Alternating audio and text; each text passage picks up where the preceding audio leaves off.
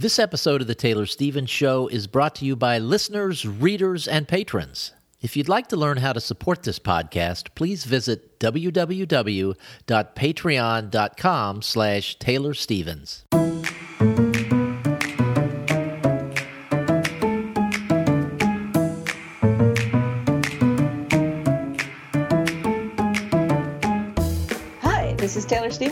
Times best-selling and award-winning author of kick-ass international thrillers, and this is the Taylor Stevens Show with my good friend Steve Campbell, where we are kicking writing in the butt, one word at a time. And Taylor, I have no doubt that you have an amazing story from the farm to share with us this week.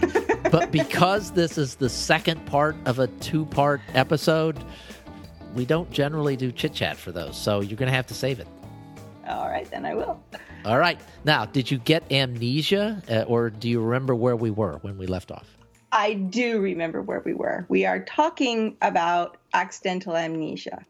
And just as a really brief refresher, um, amnesia, ac- accidental amnesia is what happens when a thing, a big plot point, something happens to the character in a story, and then the character moves on from that as if it didn't happen. Like it, it just sort of gets dropped along the way. It is a story issue in terms of plot, it's a plotting thing. And it is also a writing issue in terms of flow, where we've interrupted the story's flow with ga- information gaps, where the flow, the, the information gap is like a big chunk of it fell out, and there's no way to connect the two parts together. They're just sort of disjointed. And we had given two examples uh, of what that looks like in real life when a character gets accidental amnesia. And we had ended up uh, talking about how it was, in this particular instance, it was like a double whammy because even though it was referring to the same incident inside the story, there were two separate characters with two separate um, motivations. And so, in terms of the impact, it was like creating two information gaps instead of one. Well, can the author at least get credit for consistency? the author gets a lot of credit. Um, we were talking about this actually off air that these are really easy issues. Easy issues to fix. They're enormous in terms of the impact they have when they show up. Like these are massive information gaps in terms of uh, for the reader's enjoyment or being able to get from one place to the other in the story. That it creates uh, instances where the story is disconnected, just like a road that has massive uh, gouge taken out of it. The road is no longer one road anymore, and it's like these scenes create um, multiple happenings in a story, but it's not a single continuous story because the flow is interrupted. So, uh, in terms of impact on the reader, they're enormous. In terms of fixing it, it's very easy. So, we're going to get to that in a little bit. But before we do, um, I wanted to talk a little bit more about first go back and talk about the scene as it took place in the police station. And this is the scene for which both characters have experienced accidental amnesia. So when we have a scene like that, um, it it exists uh, in a void, right? It's detached from the rest of the story. It's having no impact on the characters. It's having no impact on the plot. It simply is. And now we open up to where we have um, have our character uh, in a new scene where he's he's building this this thing, this home improvement project, and why? Why is he building this home improvement project? That too has absolutely nothing to do with the story. It, to have a scene like that that has nothing to do with the story, it's created as a vehicle, and it has to be a vehicle to um, to carry other parts of the story. It, it's a it's a form of um, showing what the character's doing, character in motion, in order to get us somewhere else, and, and it doesn't do that. So what we have in these two examples and in, in the two scenes, right? But let's just say overall, as as an example, um, focusing on where things happen, and then and then the character forgets about them. It's like it happened, it's done, now he's moved on to something else, and, and we've created these gaps in the road, whatever. So another way to look at it is like um, an old linear video game, right? The the ones where it's just like a little pixelated character on the screen and he's running in a straight line and he's dodging obstacles and he's you know jumping. And the sole goal of that little character on the screen is to rack up points while trying to get to the next level, right? So barrel falls, he dodges, he keeps running. Trap door opens, he jumps, he keeps running. And any obstacle obstacle that that little pixelated character hurdles is instantly forgotten. It's over and now there's new obstacles coming at him. And the impact of any particular obstacle has zero effect on what happens next unless it kills the character and then it's game over and you start over, right? So why is that little guy running on the screen? Why is he running in the first place? And it's because you, the player, you're making him do it. He has no there's there's it, it's it's him. You are you are just using him to get to your goals right? And that's to get a new high your goals are to get a new high score to pass a new level. So when that little pixelated character dies we don't feel anything but ah damn it. Now i got to go do this all over again. I got to start over right? And and it's not because you care about the character or anything that happened to that guy. It's because you yourself didn't get further in the game. That's where your aw damn is coming from. It has nothing to do with the little pixels that that died. So there's zero emotion put towards that character on the screen. You just start over and do it again, right? So to to use that video game in sort of an apples to apples analogy, you're the player in the video game, right? Well, now you're the author and you're writing a fiction scenario. So you have your protagonist. He's racing towards the end goal of finding this key piece of information. A guy gets murdered. He dodges. He keeps running. His boss takes him off the case. He jumps. He keeps running. The cops are breathing down his neck. He might go to prison. He just keeps running. Everything that's happening is in the past, and his singular focus is on dodging whatever comes next, and he's just trying to reach that finish line to get the information. That's his finish line in this scenario. So in this same apples to apples comparison of you, the player, equals you, the author, we also have an observer. And the person who's watching the game, who's waiting their turn to play it, that's the reader, right? So what works well in entertainment, like in this little linear video game, that's not going to work in fiction because of who is being entertained. So in the video game instance, you, the player, you're the one making the decisions, you're controlling the character, and you're the one who's getting rewarded for how well that little running guy succeeds. And as the person controlling that video character, your reward comes from reaching the end or getting the high score or whatever. And the person waiting their turn to play, they might be slightly entertained by watching you play, but what they really want, what they're really waiting for is to get their own hands on the controls and do their own playing. So, video game playing, it's all about the player's enjoyment. And fiction, it's all about the observer's enjoyment. They are the ones who need to be entertained, the observer, the reader. And watching a character run, dodge obstacles, run more in this relentless pursuit to the finish line, it's not fun for the observer. So, for fiction to work, it has to obtain the observer, the reader. And for it to entertain the observer, it has to engage the emotions. And for it to engage the emotions, it has to mean something. And for it to mean something, it has to matter. And for it to matter to the observer, it has to matter to the character, right? I know I'm beating a dead horse here. So when things happen to a character and they have no impact on the character, like he just responds the same way that little pixelated guy would by running a straight line in a video game, he jumps, he dodges, he keeps running, and it's all out of sight, out of mind, and we're telling the reader that none of those things matter. And if they didn't matter, why are they even there? Why are we reading? Why do we care? Right? Your goal is to make the reader care. And if an observer knows that he's never going to get to play the game, why is he going to stick around when there are so many other games they can go play instead, right? So, those are the issues that we're up against. And now we're going to talk about a bit of how to fix it. Now, before you do, let me just say that that analogy, the video game analogy, was brilliant. That was that was fantastic. Thank you. okay, so when something impactful happens, we cannot afford to drop that thread. When pretty much when anything happens in fiction, when we're writing, we have a limited number of words we can put on page. We also have a limited number of words to keep the reader engaged. And so words matter. In real life, you can walk into a room and set a cup on a counter and forget about it and walk away, and that's just fine because we do that all the time.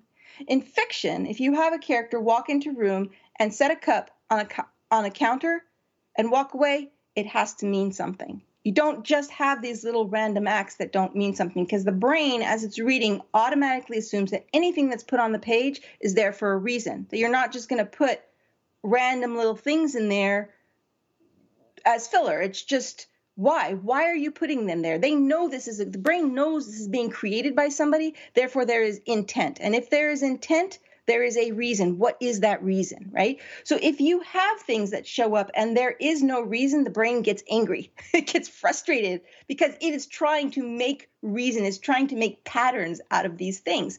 So if you put something on the page, you cannot just leave it there. You cannot put a cup on the counter and leave it there and walk away and not come back for it. And that is the issue with accidental amnesia. It's not the thing itself, it's that it is forgotten. It is the fact that it is forgotten that means that it ma- doesn't matter to the character. So, as we were talking last week um, in in closing out that episode where Steve was saying how well it did didn't really seem to be that big of a deal to the character, so that's why it wasn't brought in again that's fine. It doesn't have to be a big deal to the character, but it still has to be a deal. It still has to matter in some point. And if the character has completely forgotten about it, then it doesn't matter, plain and simple, at all.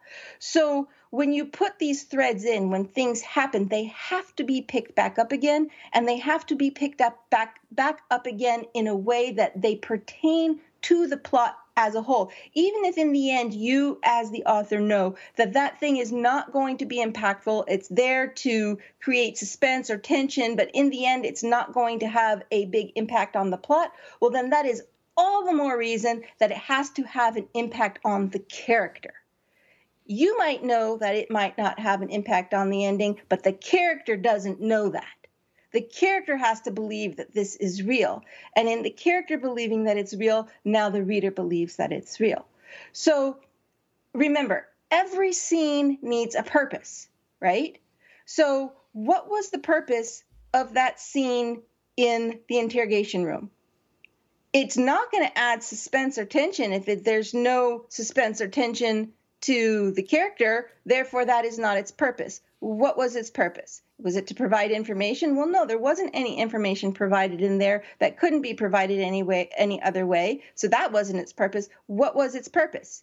Was it setting up a character uh, in a in a hate sort of relationship that was going to come back and bite the char- the Reggie, our main character, in the butt later? Maybe I don't know. I haven't gotten that far in the story yet. But if that is what happened, it still needs to be picked up. If that was the purpose, then it, that thread still needs to be picked up again multiple times along the way because it has to matter to our main character. He has to be thinking about it, he has to be impacted by it. So it's not what actually is happening. You've got so much wide leeway on what to do with that. The key is we cannot have the character forget about it as if it didn't happen at all. So let's look at the deck uh, sorry, I say deck, but I really mean home improvement. It's because he's working on it on a deck. Let's let's look take a look at this home improvement sequence from a pure plot perspective. We're not looking at it, you know, from any other way. Just as it is now, he's there, he's working on it. Let's forget about the accidental amnesia for a minute. What is the purpose of that scene? I don't know what the purpose of that scene is. Um, his sister comes and talks to him. They have a conversation about stuff that doesn't really matter. That I mean, it matters, but it, it could have been held on the phone. What is the purpose of that scene? And and I don't think there is one. So you could say, well, then let's just cut it. Well, sure, we could do that, but scenes like that, they they can't exist solely for themselves because that Uh, it has to matter. Everything has to matter. Everything has to have a purpose. But you can have a scene like that where the character is working on the improvement, this home improvement project, and you you it exists as a vehicle. It exists as a vehicle for all the things that he is thinking about. He cannot be thinking about how he bought his supplies. That's irrelevant to the story. We don't care. But he can be thinking about how, you know, he's distracted and not doing a good job on this project because he's too worried about what happened in the prior scene. And that's what brings it back.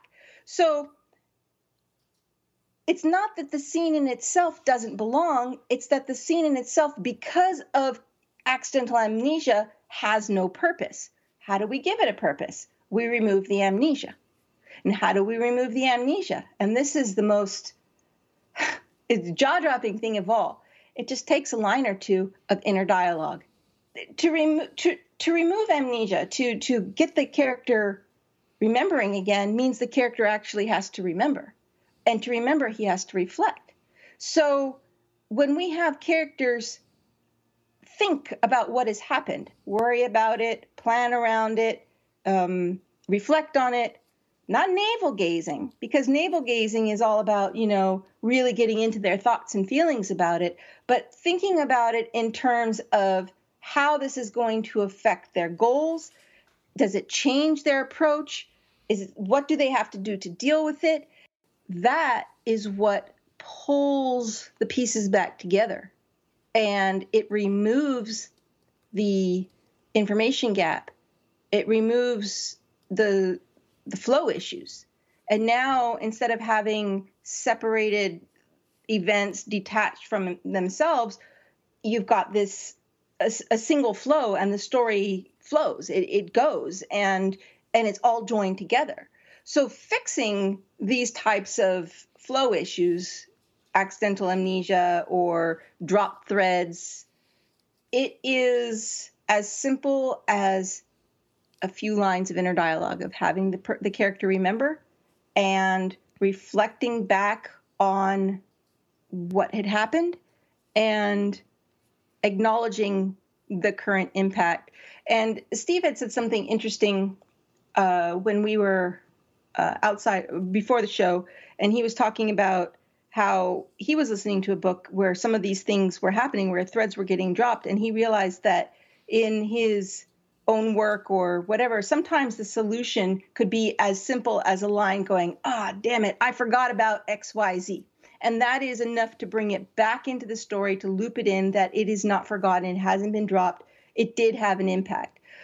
Um, depending on how big the plot point is. Like in this particular instance, it's a pretty big thing to get hauled into the police station. Um, you it it it would probably more than be more than just a one line throwaway like that. But sorry, I didn't mean throwaway as honest throwaway, but one line, you know, expression. Um, but it, it doesn't have to be paragraphs and paragraphs of paragraphs. You probably would want to really address what happened fully and richly and deeply so that we understand the character's thoughts, his fears, his emotions, his frustrations. Um, and since this is not going to be the only place where those things exist, there will probably be lots of shorthand uh, things you can use to refer back to other things that have happened in the story that keep it all tied together and, and moving forward. So I can't say, oh, it has to be this much or it only has to be this little. It's always going to be situational. But the point is, you need to address what happened. The character can't forget it, and it needs to have an impact on what happens going forward. Even if that impact is only that the character is more careful or he weights that into any decisions that he's making and that it had an effect. It actually ha- it happened. It happened to the character and and he doesn't just blow it off as if it never happened. And if I can remind you of one more thing, it is this story is about character. Plot is what happens to the character. but it's all about the character. And if it doesn't matter to the character, if it has no impact to the character, it's not going to have any impact to the reader. And in that point, it might as well not even be there. Let's go back to. I, I was thinking when you were talking about the extraneous nature of the home improvement project. There actually was there was a reason for me to put that in, um, and I'm not going to get into the reason for that, but I wanted something. I wanted a scene like that to be in there. But I was thinking back to what you were talking about with uh, a few episodes ago with the opening scene for The Innocent, and how the scene there there were places where the scene was was doing double duty for example and so yes. in this case if if if the scene had some reflective moments of Reggie thinking about this, thinking about the tension that that he's feeling, uh, you know, just reflecting back on it, and then the sister comes over and they have a conversation about it, and she, well, I won't go into that, but you know they they have a conversation about that, and it's around him doing this home improvement project that it accomplishes both things. It it keeps yes. this flow of the story going, and this thing that I wanted to have in there, and that you notice is completely extraneous from the story, now becomes a part of the story. Exactly. So that's what I was talking about when I say it's a vehicle. It becomes a vehicle to carry this the other stuff right? Mm-hmm. So I haven't finished reading the story yet, but let's say you have a scene later in the story that Reggie's ability to work with tools or have tools around or or any of that stuff is going to come into play for the plot, right? So essentially what this scene here now with with building this deck is is it's foreshadowing, right? You're this all hypothetical. Um, you're setting up the the key visual elements, the know-how elements, all of that for something that's going to come way later. That's great. That's perfect. But the reader doesn't know what's coming way later, nor do you want them to know what's coming way later. This is foreshadowing, and foreshadowing is subtle.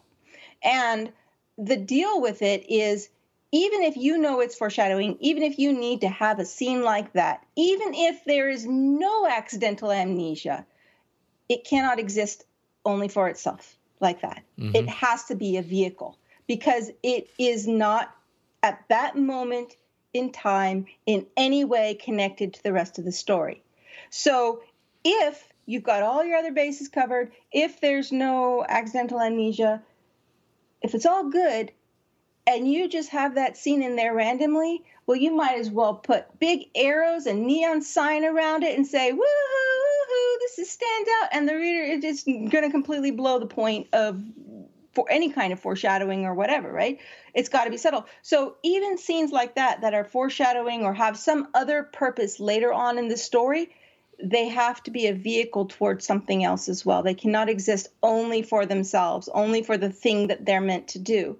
Um, it just doesn't work that way. So how you fix it, that's up to you. In this particular sequence, because it's combined with accidental amnesia, well, fixing the amnesia is the perfect way to layer onto that motion and and make it what it is, uh, what it should be, where it's carrying something. It's it's a vehicle to carry something else. But if all those other aspects were fixed and you were you know there was no story issues whatsoever and you needed that scene you'd have to find a way to fit it. You'd have to find something to fill it in that would then tie it back into the story in another way so that it wasn't on its own by itself.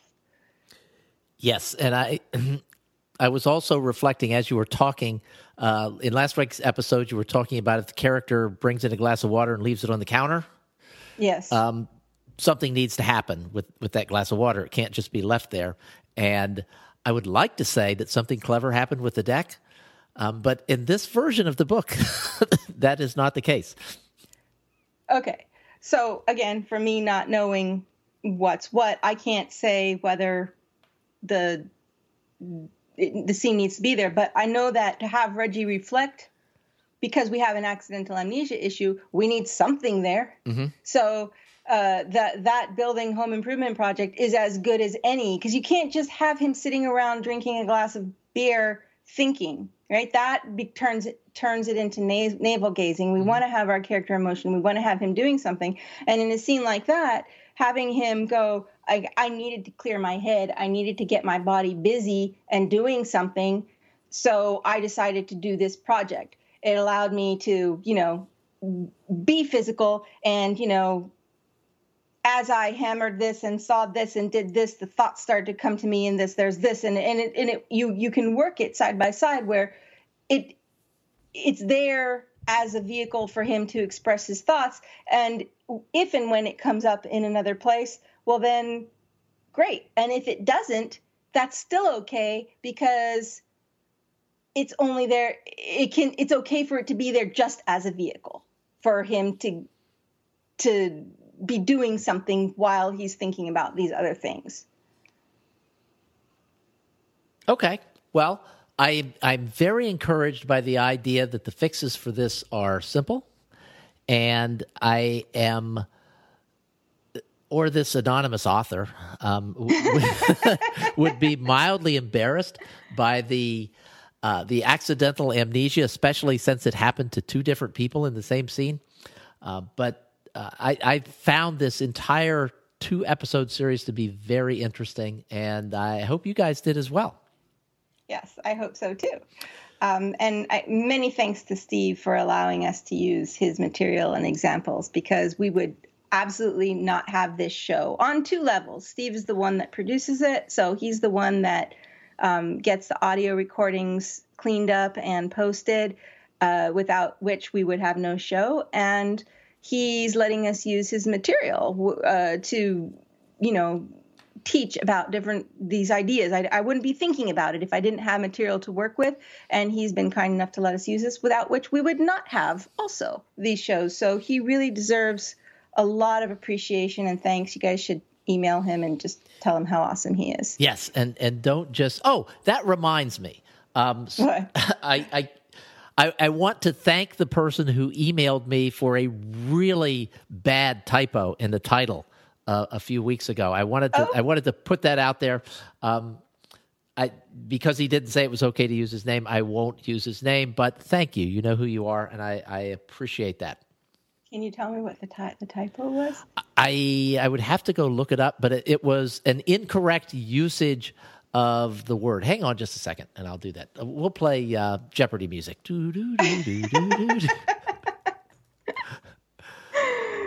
and I said, I hope Taylor doesn't see this because she will have a conniption fit. I won't have a conniption. I have conniptions when things that I don't like my principle. mistakes when I'm principle. Oh, did you do the other one? The, I did the, the other. I, cause and effect is a foundational principle, and I did it as though it was the principle of a school oh, that's not horrible. It's, I mean, it's embarrassing, it's, but it's not bad. Horrible. It wouldn't have been horrible if it was in the body of it, but when it's in the title, the title is what shows up in the uh, in the podcast player. So oh, it's dear. yeah, yeah. So, does it overwrite itself? Like when you update it, does it? Like... Well, no. So for the people who downloaded it initially, they got the old version. but for the people who hadn't downloaded it yet or it hadn't it hadn't connected to the server, they got the new version. So anyway, thank you for calling and and uh, or calling or emailing me and uh, letting me know about that. I uh, appreciate one, it. One more thing, one more thing I have to mention is that we did put out a call for um, the uh, for, for, a rewrite of yes, uh, the opening rewrite of opening, opening scene of, of chapter seven or nine. Nine? I think it was nine. Okay. And um, this show is likely going to air uh, after the due date, but because we're recording it before the due date, we haven't gotten any of those. Well, I have one that's come in. It might be the only one, so which case, woohoo for the author. Um, but uh, if you're wondering why that hasn't shown up yet, it's just a, a recording slash posting date slash thing going on. So um, we haven't forgotten that. Okay, we do not yeah. have accidental amnesia over that. All right. So thank you guys very much for listening. We will be back in your ear next Tuesday. See you next week.